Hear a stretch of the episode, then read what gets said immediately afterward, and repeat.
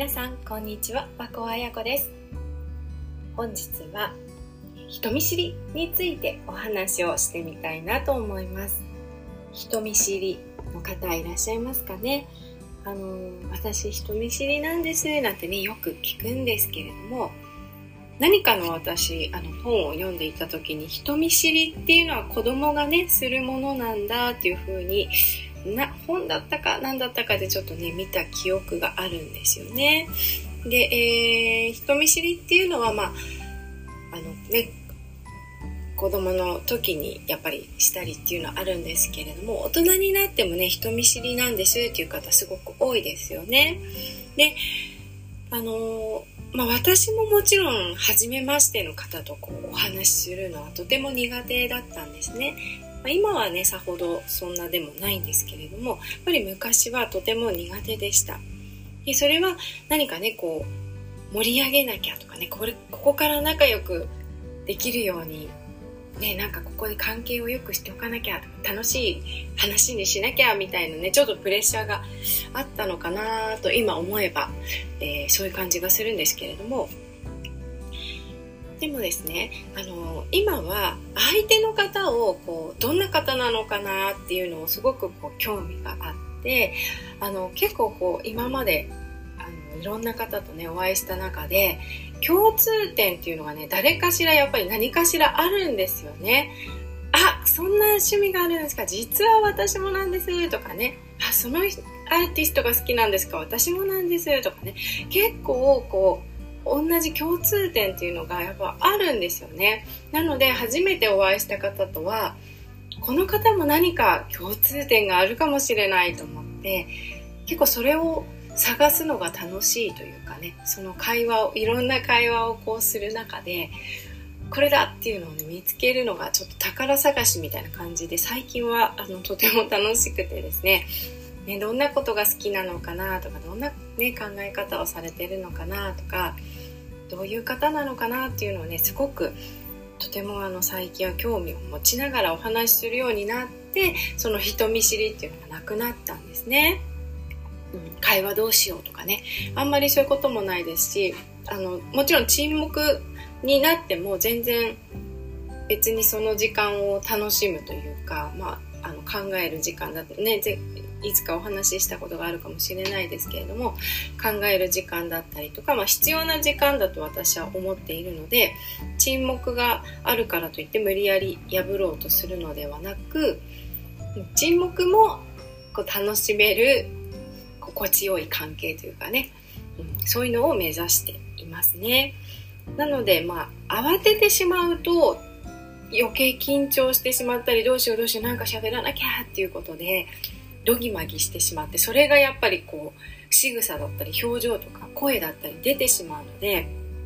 もうとにかくあの気持ちを安定させるっていうことが第一ですよね。なので意識をその話さなきゃとかそういうことに向けるのではなくてこの方どんな方なのかなとかね、えー、そういうふうにあの考えるといいのかなと思います。うん、あとはあのー、まよくあるのがその初めてお会いした時にですよ自分よりこう上なのか下なのかみたいなのをこう見極めようとしたりっていう方もねたまにいらっしゃると思うんですよね。で、あのー、人とその比べるっていうのを、まあ、もちろんね、あの自分をこう成長させる上では必要なことなのかもしれないんですけれどもその自分をこう鼓舞させるための比較ではなくて例えばこう他人と比べてその他人の方を下げて自分を上げようとするとか、うん、あなたはそうなんですね。私はでももっとこんなことしてますよとかね、うん、なんかそういう自分を上げようとするために人を下げるとかあとはその人とのこの優劣っていうんですかね。そこにやっぱこだわりを持つ方っていうのはやっぱいらっしゃるのでそこで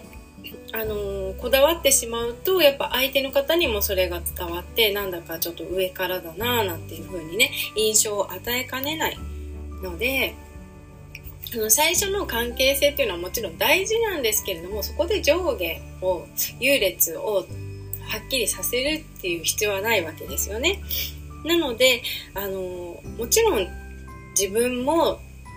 できることもあればできないこともあるし、相手の方もできることがあればできないこともあるし、っていうふうにあの受け入れてですね、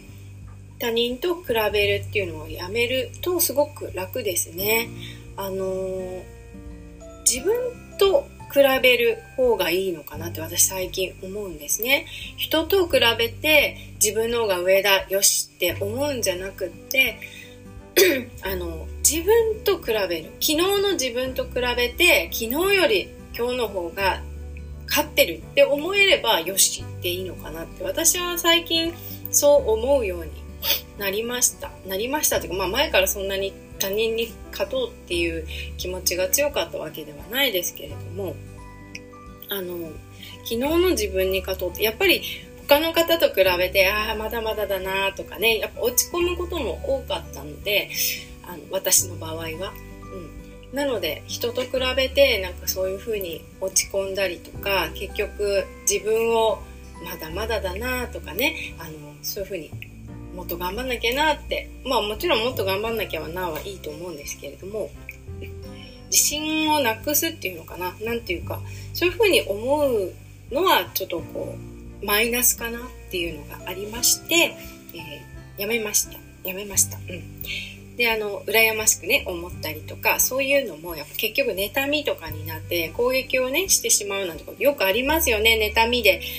何もこう悪いことしてないのに、妬みでこう意地悪されたりとか、そういうこともやっぱあるので、いろいろな方を見ていても。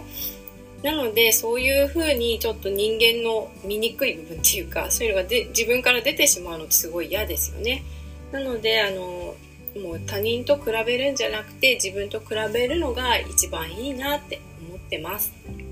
うん、その方が他人にか、まあね、比べてじゃあよし抜いたぞ勝ったぞってなった時にじゃあここからどうしようってなっちゃうわけですよね。でも昨日の自分に勝っていくっていうことをする続けていけば、まあ、ずっとね無限にあの 上が目指せるわけですよね。と思うんですよね。ターゲットが自分なので。他人をターゲットにしてしまうとその人を超えた時にじゃあど,、ね、どうしようってなってしまうので次のターゲット探さなきゃいけなくなっちゃうので自分をねあのずっと相手というか自分と昨日の自分と勝負するっていうスタンスがいいのかなと思います。はい。っていうふうに、えー、私は対応しておりますので、もしね、あの、人見知りだとかね、初めてお会いした方となかなかうまくできないとかね、あの、どうしてもこう、ちょっと勝負じゃないけれども、そういう目で見てしまうっていうね、自分と比較してしまうっていう方いらっしゃいましたら、そこがね、少しこう改善していかれると、初対面の方ともね、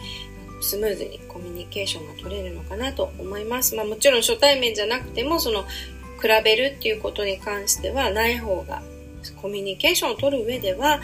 スムーズにいくと思いますので、はい。人と比べるのではなく、昨日の自分と比べてみていただければいいのではないかなと思います。